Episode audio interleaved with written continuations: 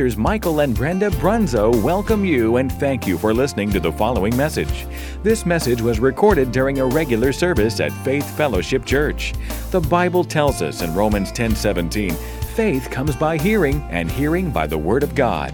So we believe this message will encourage and strengthen you in your daily walk of faith. God bless you as you listen.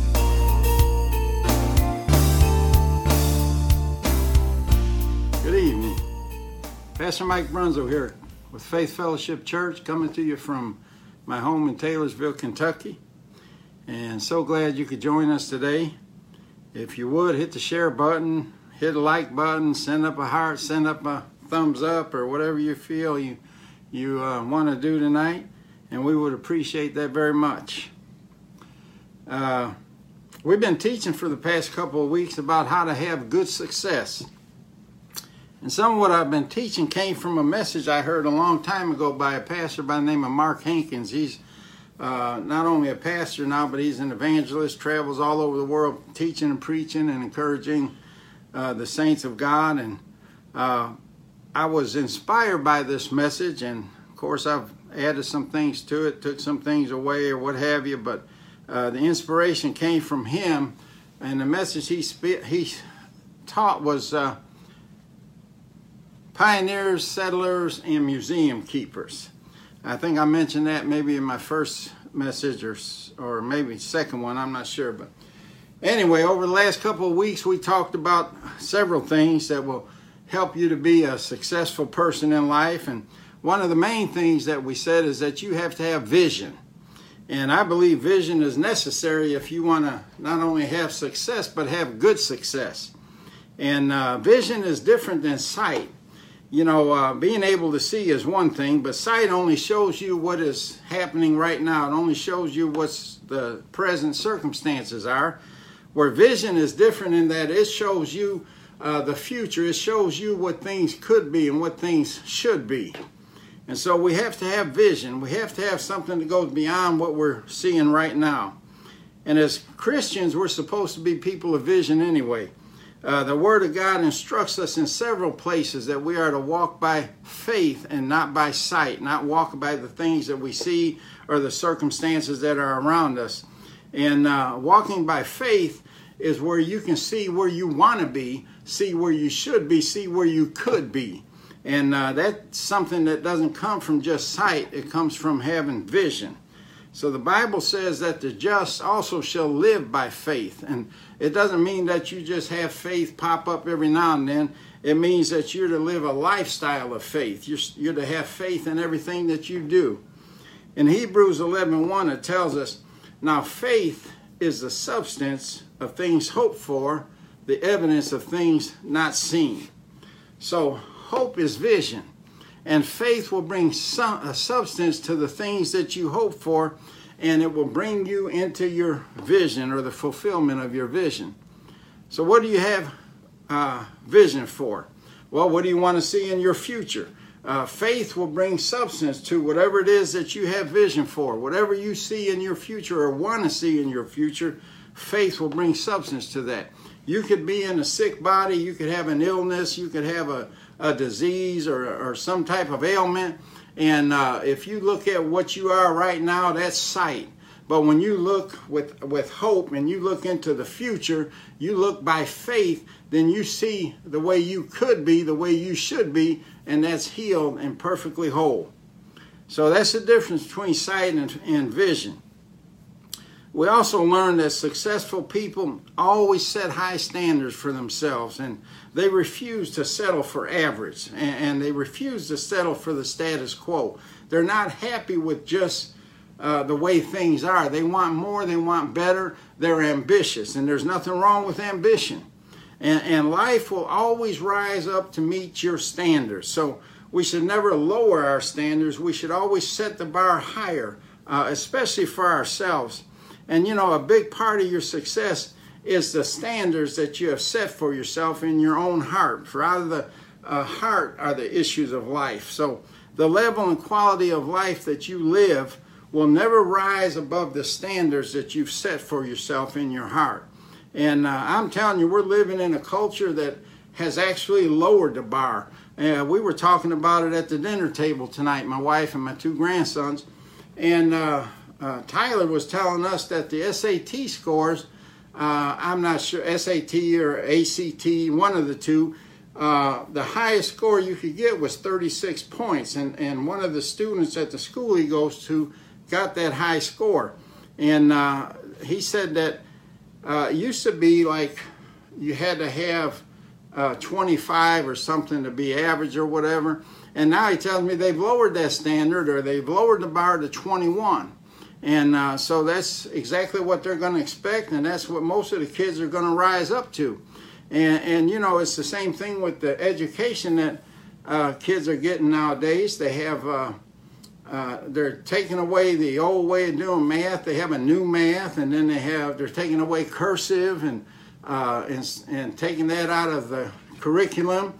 And all you have to do is know how to print now or something like that. But uh, to me, that's lowering the bar. That's lowering the standards. And these kids are never going to rise above that standard. They're not going to do cursive voluntarily. Most kids won't. Uh, they're not going to uh, try to do math the old hard way. They're going to try to do it a new easy way. And uh, so we need to set standards uh, that are worthy of achieving and we need to set higher standards for ourselves. And uh, remember, life is only going to rise to the standards that you've set for yourself, and it won't go any higher. Life won't go any higher for you. So set high standards. Uh, success is also associated with achievement because if you're going to be successful, then you have to achieve certain goals along the way. You don't just jump from one place to the fulfillment of your vision. It happens one step at a time. And so in the meantime, you're setting goals. And when I reach this goal, I'm going to set another goal. And when I reach that goal, I'm going to set another goal until I finally one day fulfill my vision in its completeness. And so Paul said in Philippians 3 13 and 14, we looked at this last week, but it'll bear repeating. He said, Brethren, I count not myself to have apprehended. I ain't there yet. But this one thing I do, forgetting those things which are behind, forgetting the past, and reaching forth or reaching forward unto those things which are before. That's vision. He says, I press toward the mark for the prize of the high calling of God in Christ Jesus. That's his goal. Uh, he's pressing forward. He's not looking back. He's not staying where he's at. He's pressing forward uh, and he's pressing towards the prize of the high calling of God in Christ Jesus. So are you satisfied with just maintaining life as it is or where you are right now? Or are you, or are you pressing forth like the apostle paul? Uh, we have to have vision and we have to strive to meet certain goals along the way.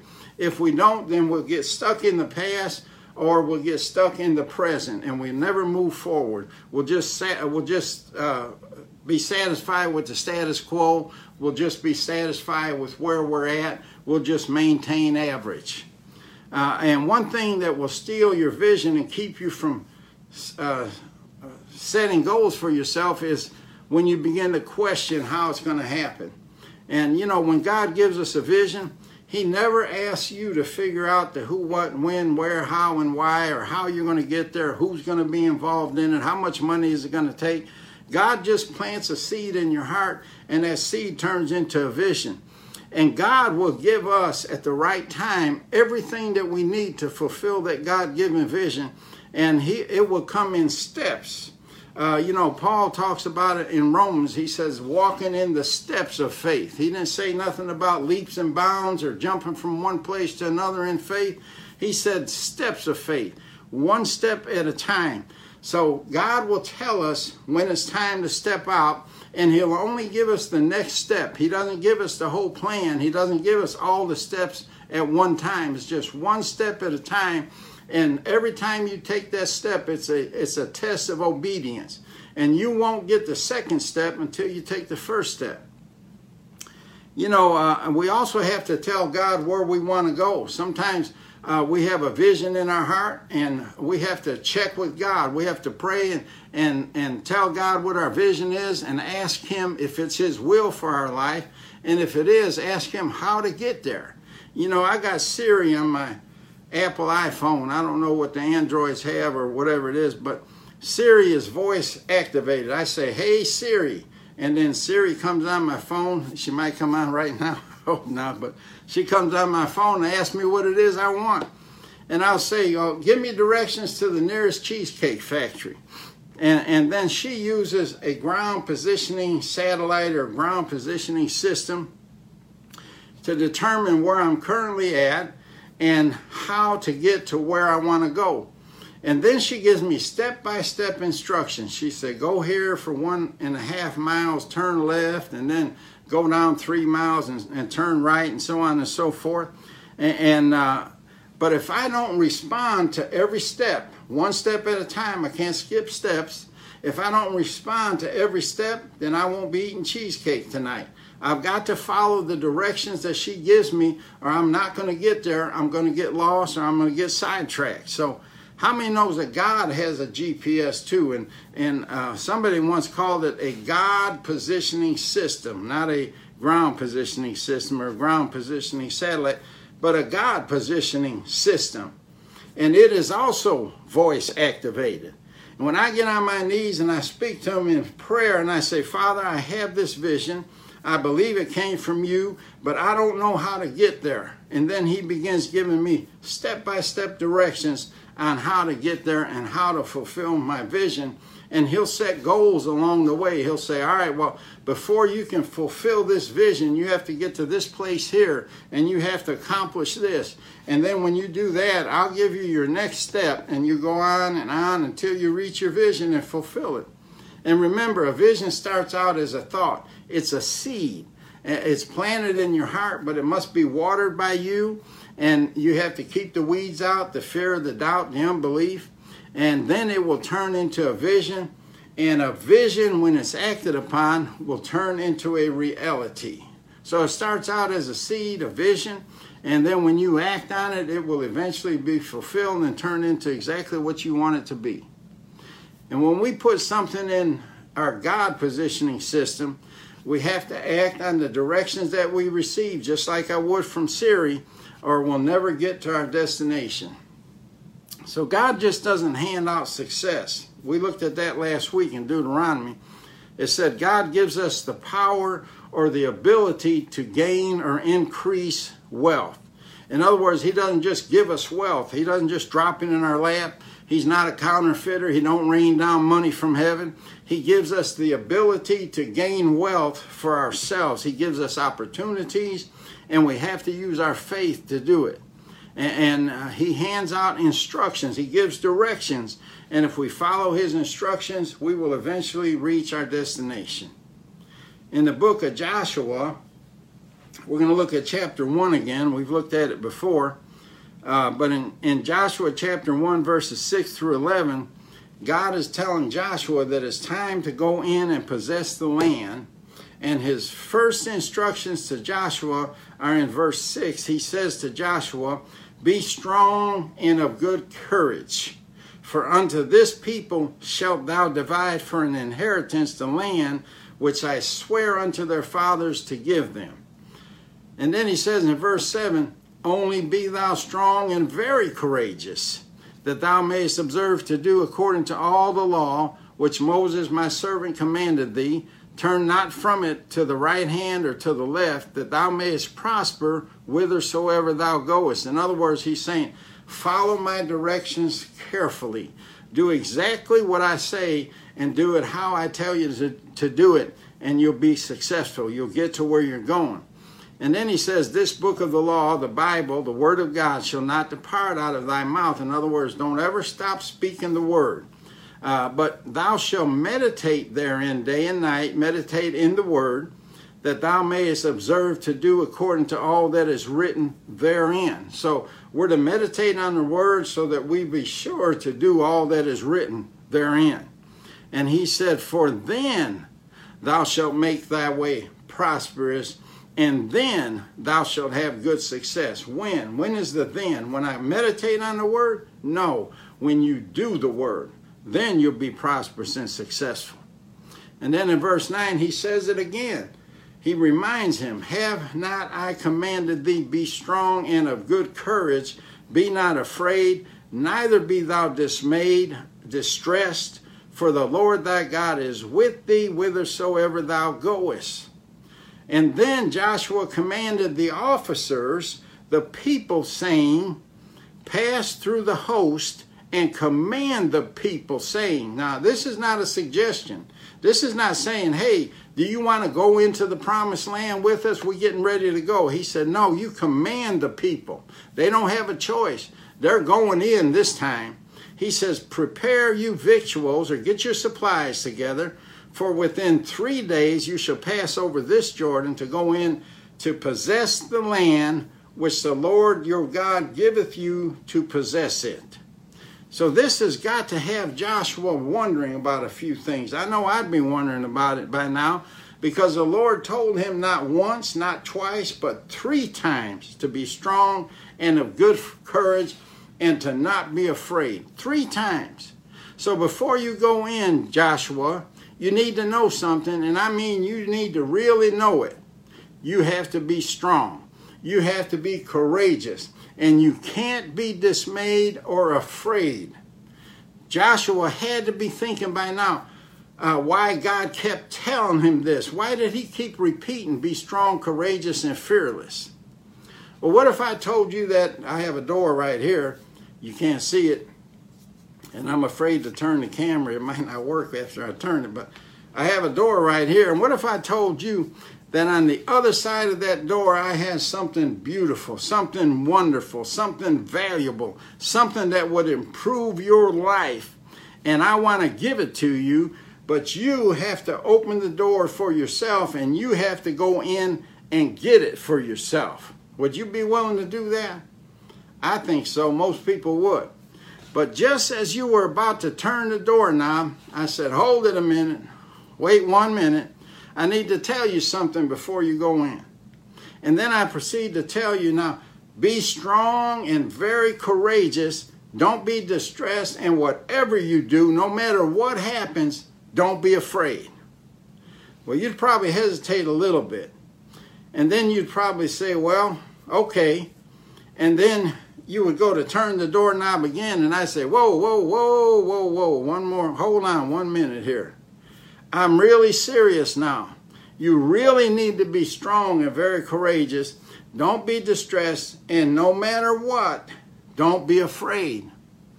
Well, I've done this twice. It would probably give you pause by now. How about if I did it a third time? I think you'd be wondering by now whether or not you even wanted to open that door and go in. Uh, I, I think you'd realize by now that there's something on the other side of that door that's going to make you want to feel weak, make you want to feel fearful, make you want to feel uh, uh, afraid. And so you would think twice, maybe three times about opening that door now. I mean, but why would I give instructions like that? Why did God give Joshua instructions like that? Because, like I said, there's something on the other side of that door that's going to cause you to want to draw back. There's something on the other side of the door that might cause you to get into fear. And when you enter the arena of faith and you begin to believe God for something and you start to fulfill your vision, I don't care who you are, where you where you're from, you are going to run into adversity and you're going to run into opposition every time. And that will cause you to want to give up. That will cause you to want to draw back uh, and, and pull away from your vision. But there will be things that will stress you out and discourage you and even cause you to fear if you let them. And that's all God is telling Joshua. He's preparing him for that. And, and you know, for the children of Israel, it was walled cities and it was giants in the land. And, and they said that, that the land itself swallows up its inhabitants. It's so big and everything. And they saw themselves as grasshoppers compared to the giants they saw in the land and they forgot the vision that God had placed in their hearts some 40 years earlier of a land that flowed with milk and honey, a beautiful land that uh, had everything in it that they needed, all the provision they needed, but they had to go in and take the land for themselves. But God told them that I've already given you the land. All you have to do is go in and possess it. I don't care what kind of opposition you meet, I don't care how big the people are in that land how many walls or how thick the walls are around that city. He says, I've already given it to you. Now, I don't care what happens, I'm going to see that you get that vision fulfilled. And so he planted the seed, he planted the vision in their hearts. Some of them caught it, but most of them didn't. Joshua and Caleb caught the vision. And you remember I said last week that uh, the promised land entered Joshua and Caleb long before they entered the promised land. Why? Because they had the vision and they kept the vision until it got them into the promised land and it was fulfilled. But he had to go in uh, based on the word of God only. God is the one who told him he gave him the land. And they trusted God enough to go in and face their fears and be courageous and be strong and not be dismayed or discouraged. So they went into the land and they possessed it. And uh, they fought every battle. They won every one except one, the Battle of Ai, and that was because of, of disobedience in the camp and sin in the camp. But once they got that straightened out, they went in and they took Ai as well. So uh, he's saying that there you're gonna there's gonna be times in life when you will have the opportunity to get weak, to, to get discouraged, to get distressed, to be dismayed. And that's why he said it more than once to be strong and courageous and not to be dismayed or be in fear. It takes backbone, and that just means that you refuse, refuse to give up on your vision no matter what. You especially don't give up on your vision because of fear or worry or stress or anxiety of any kind. And there's a, even a place in the 23rd Psalm that will help you in these moments when you when you think that you can't make it. Verse 4 David said, Yea, though I walk through the valley of the shadow of death, I will fear no evil, for thou art with me, thy rod and thy staff, they comfort me. God is with you in the valley.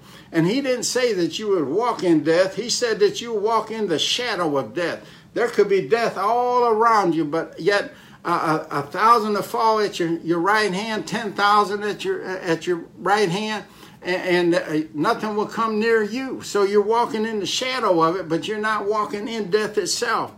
He said in verse 5, Thou preparest a table for me in the presence of mine enemies. Thou anointest my head with oil, my cup runneth over. So you can walk through the valley of the shadow of death to your promised table because you know that He's going to be with you, His rod and His staff and and that means he'll give you direction and protection and he'll never leave you or forsake you. So i walk my valleys because i know he's with me. I don't know if i'd make it through the valley if he wasn't with me. I don't know if i got what it takes to get through the valley on my own but i know i can do it when he's walking with me.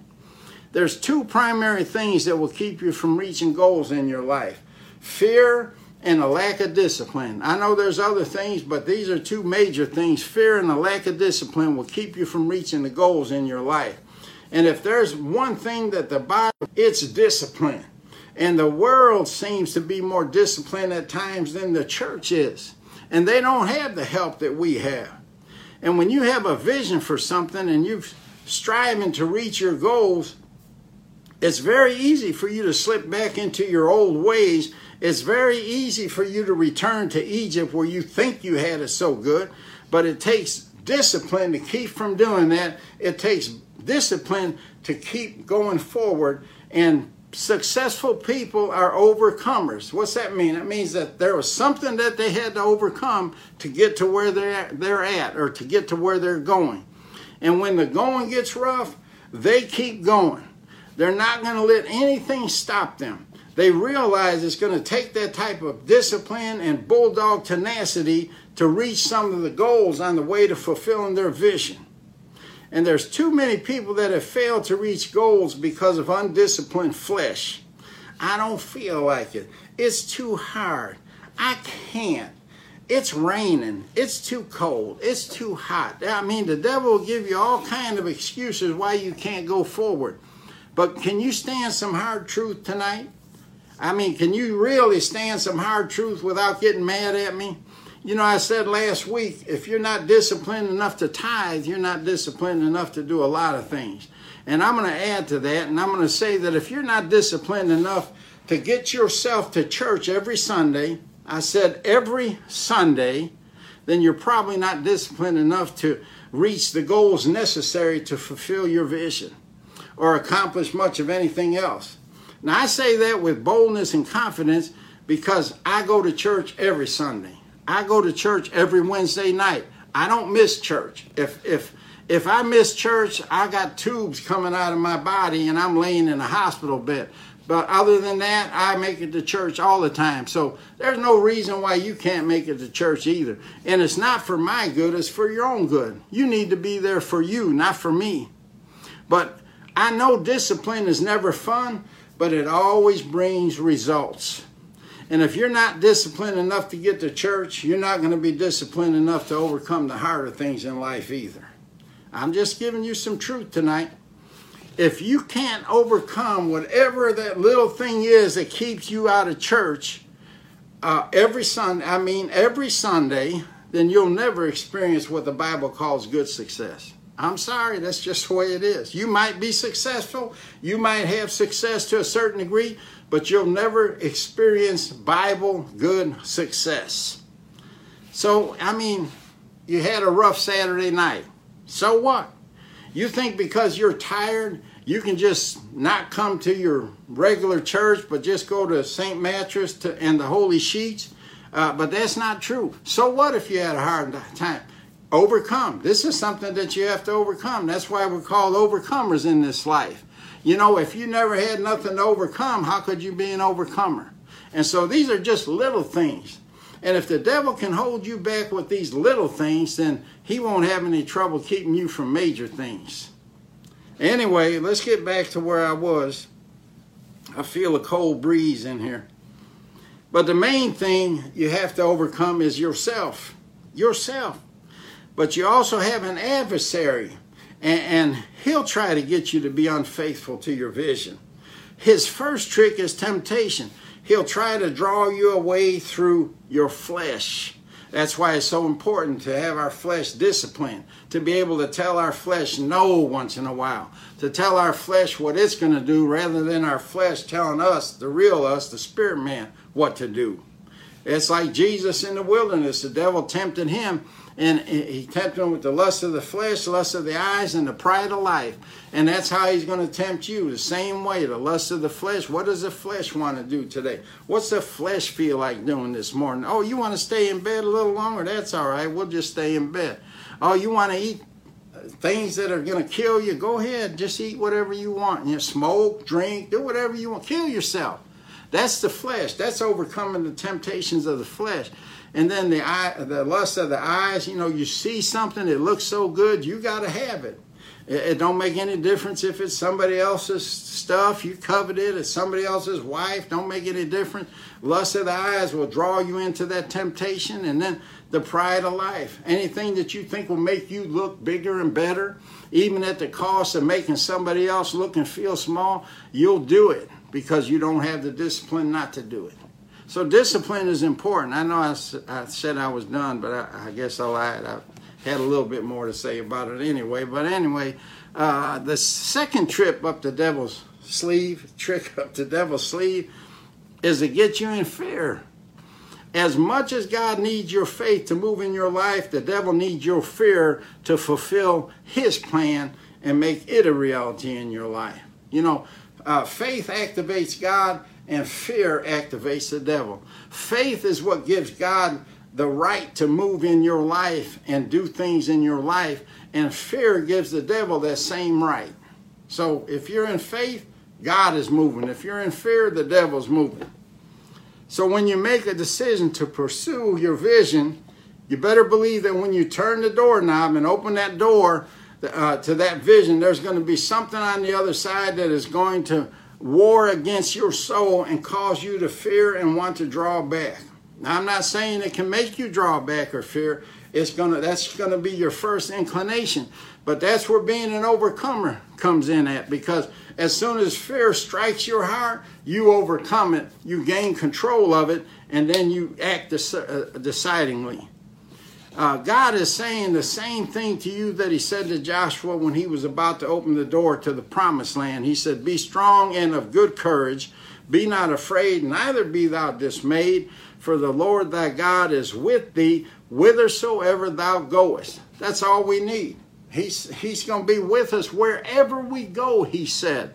So what do we have to fear? Why should we be afraid of anything? And then remember what David said Yea, though I walk through the valley of the shadow of death, I'll fear no evil, for thou art with me, thy rod and thy staff. That's confirmation. The Lord God is with us, Jesus is with us. And, and you think because you're going to church and doing the word and trying to be a good Christian that everything is going to be peaches and cream for you? No, no, no, that ain't how it works. Jesus got in a boat with his disciples and told them, cross over to the other side. And he went to sleep. Why did he go to sleep? He was resting in what he said. He said, let's go to the other side, and then he slept on it.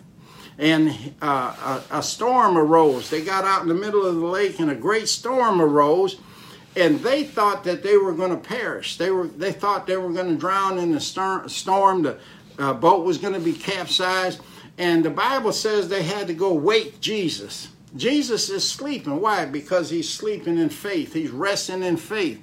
He knew, he said, let's go to the other side. He knew they were going to make it to the other side, but they doubted.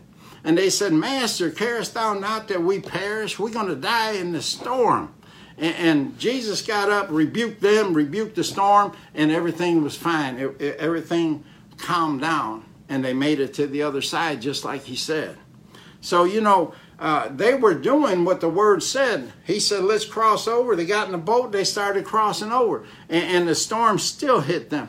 It scared them to death, and they were fishermen. That wasn't their first storm. They'd probably been in plenty of storms, but this one was so bad it scared them to death. They thought they were going to die.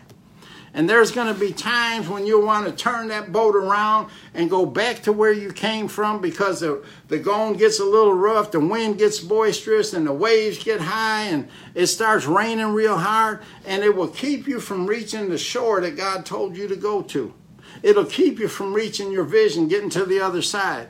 And, and, I'm just telling you this so that you're ready to deal with it. It doesn't take you by surprise. Just because you're a good Christian, just because you're doing the word, doesn't mean you're, you're not going to have opposition, not going to have uh, adversity. You are going to have it, probably more so. Uh, but that storm caught them by surprise, and it shouldn't catch us by surprise because Jesus told us it was coming. He's already warned us ahead of time, so it shouldn't catch us by surprise. We should be preparing for the storm. When we're in calm waters, we should be preparing for the storm. When we're on the mountain, we should be preparing for a trip into the valley. That's the time to be preparing. Amen. And, you better know how to use the weapons of our warfare as well. Uh, the weapons that God provided for us the shield of faith, the name of Jesus, the blood of the Lamb, and the word of our testimony. These are all weapons that we have. The word is, is, a, is a weapon, the shield of faith, uh, using the name of Jesus. The blood is a weapon, and the word of our testimony. Brother Hagin, who's our spiritual father in the faith, taught us how to be worry free. And I'm not saying that worry don't come on us at times, it does, but we grab a hold of it and we get it under control because worry is not faith. When you're stressing, you're not in faith. But Brother Hagin told us, he even wrote a book on it, but I don't remember the title right now. Uh, but the text he used was in 1 Peter chapter 5, verses 7 and 8. I'm going to read it in the AMP. It says, Casting all your cares, all your anxieties, all your worries, and all your concerns once and for all on Him. Who? Jesus. For He cares about you with deepest affection and watches over you very carefully. Isn't that nice to know that Jesus is watching over us very carefully? He says, Be sober, well balanced, and self disciplined. Be alert and cautious at all times. That enemy of yours, the devil, prowls around like a, a roaring lion, fiercely hungry, seeking someone to devour. But resist him be firm in your faith against his attack, rooted, established, immovable, knowing that the same experiences or suffering are being experienced by your brothers and sisters throughout the world, you do not suffer alone. Your situation isn't as unique as you think it is. You ain't the first one to go through what you're going through. Somebody else had. That's another good reason for you to get to church because somebody at church has been through the very thing you're going through and he can give you some pointers and he can tell you how to get through it because he did it himself. She did it herself.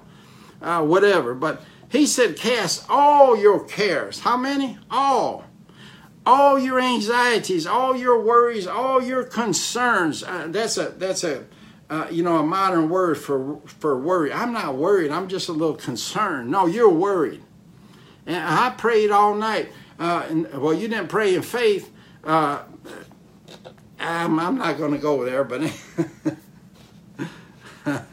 anyway, hallelujah. But but anyway, because anxiety, worry, and fear is a vision of a vi- is a vision of things going bad. I better tell you what I was thinking. I'm not going to be able to go on here. But anyway, a lot of times people say they prayed all night and all they had was a glorified worry session. You didn't pray about nothing. All you did was told God all the things you're worried about. But anyway, uh, how do I know if I've casted my cares or not? Here's how you know if you have or you haven't you're still thinking about it, you're still stressing over it, you're still concerned with it, you're still worrying about it, and if you are, you haven't casted it over. You still got it. If you cast something over, you don't have it anymore. And if you still got it, it's because you didn't cast it over, not because he didn't receive it, because he will receive it if you cast it. You know, uh, in 2 Chronicles uh, chapter 20, uh, Brother Hagin gave this example with King Jehoshaphat. Uh, there was a time when an enemy came against the old king, and fear overcame the king. And he knew he didn't have what it took to defeat the, the enemy that was coming against him. His army wasn't as big, he didn't have the weaponry that the enemy had, and so he got into fear. So, anyway, he calls a fast in Israel. And in 2 Chronicles 2012, it says that he prayed, O our God, wilt thou not judge them? For we have no might against this great company that cometh against us, neither know we what to do. And then he said, But, I love the buts in the Word of God. He says, But our eyes are upon thee. No matter what's going on around me, I see the circumstances. They ain't looking too good. They're a bigger, better, badder army than we are. But I'm not looking at them now. I'm looking at you. My eyes are on the Lord. And then in 2 Chronicles 2015, it says, And he said, uh, the, the Lord said, Hearken ye all Judah and ye inhabitants of Jerusalem, and thou, King Jehoshaphat, thus saith the Lord unto you, Be not afraid nor dismayed by reason of this great multitude or this big army, for the battle is not yours but God's. So he's telling him the same thing that he told Joshua, and it's uh, basically the same thing that he's telling us. Don't be sweating it. Get your eyes on me because the battle's not yours. He told David the same thing. The battle's not yours, little David, but mine, saith the Lord. And, and in other words, the old king said, Well, we're facing an enemy that we don't know how to overcome. We don't know what to do, but but our eyes are on the Lord. I'm telling you, when you don't know what to do, you can't see the end from the beginning, get your eyes on the Lord. Uh, uh, the Lord answered him that day and told him he didn't even have to fight that battle. Uh, and the Lord said, The battle's not yours, it's mine. But here's the question How did he make it the Lord's battle? He cast it on him.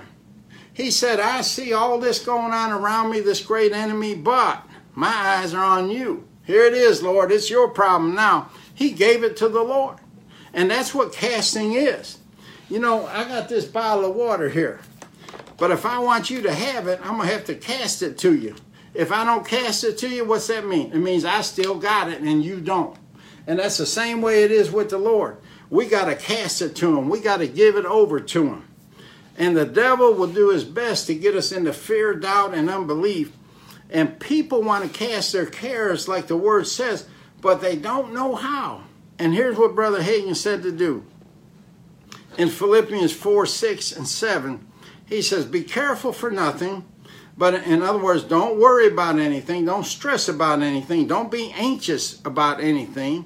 But in everything, by prayer and supplication, with thanksgiving, let your requests be made known unto God. Prayer and supplication with thanksgiving.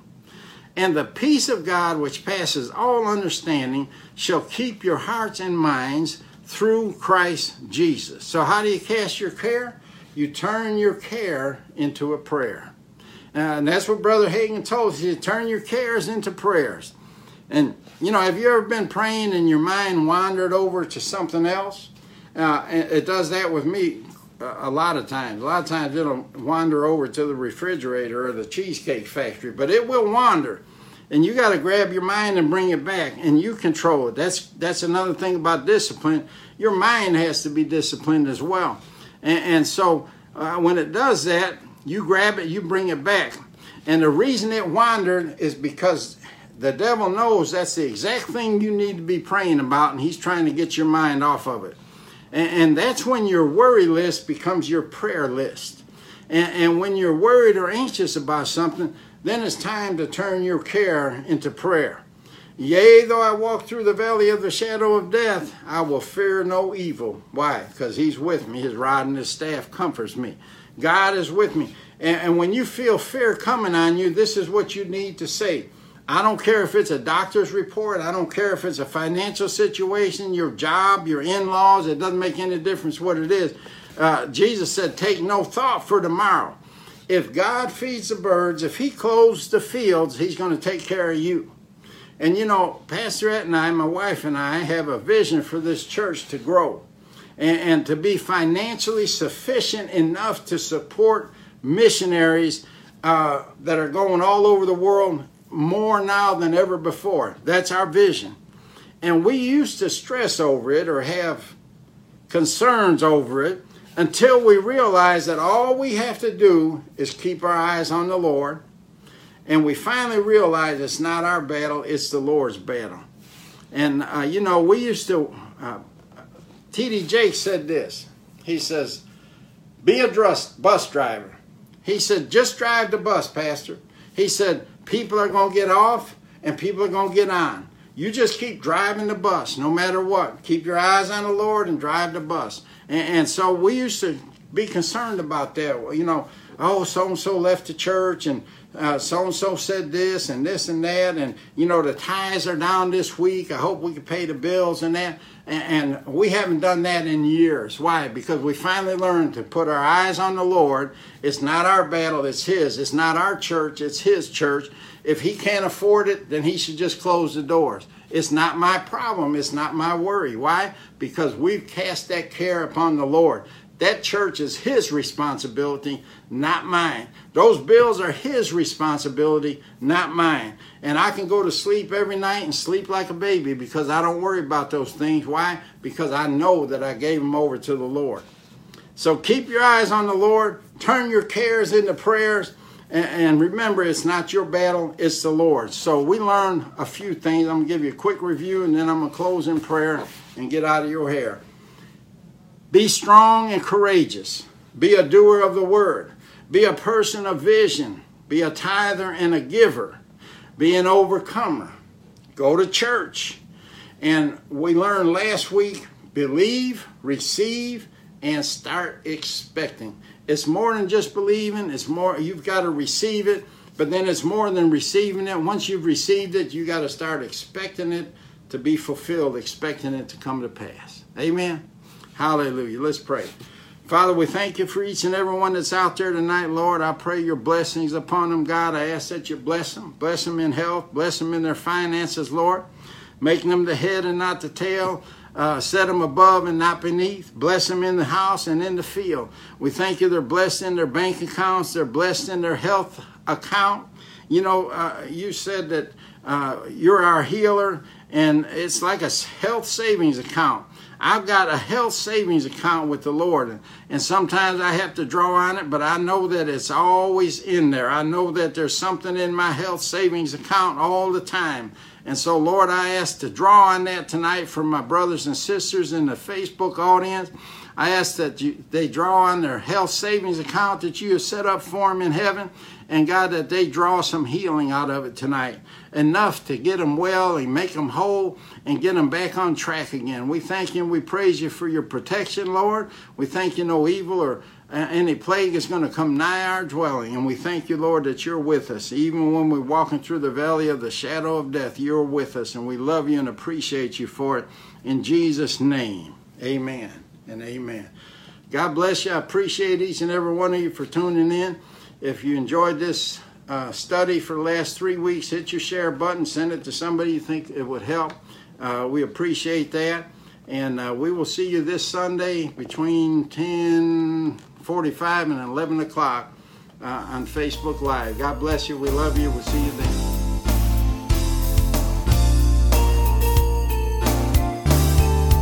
This concludes this message. Thank you for listening. We pray that it's been a blessing to you. For more information about FFC or its ministries, please contact the church office.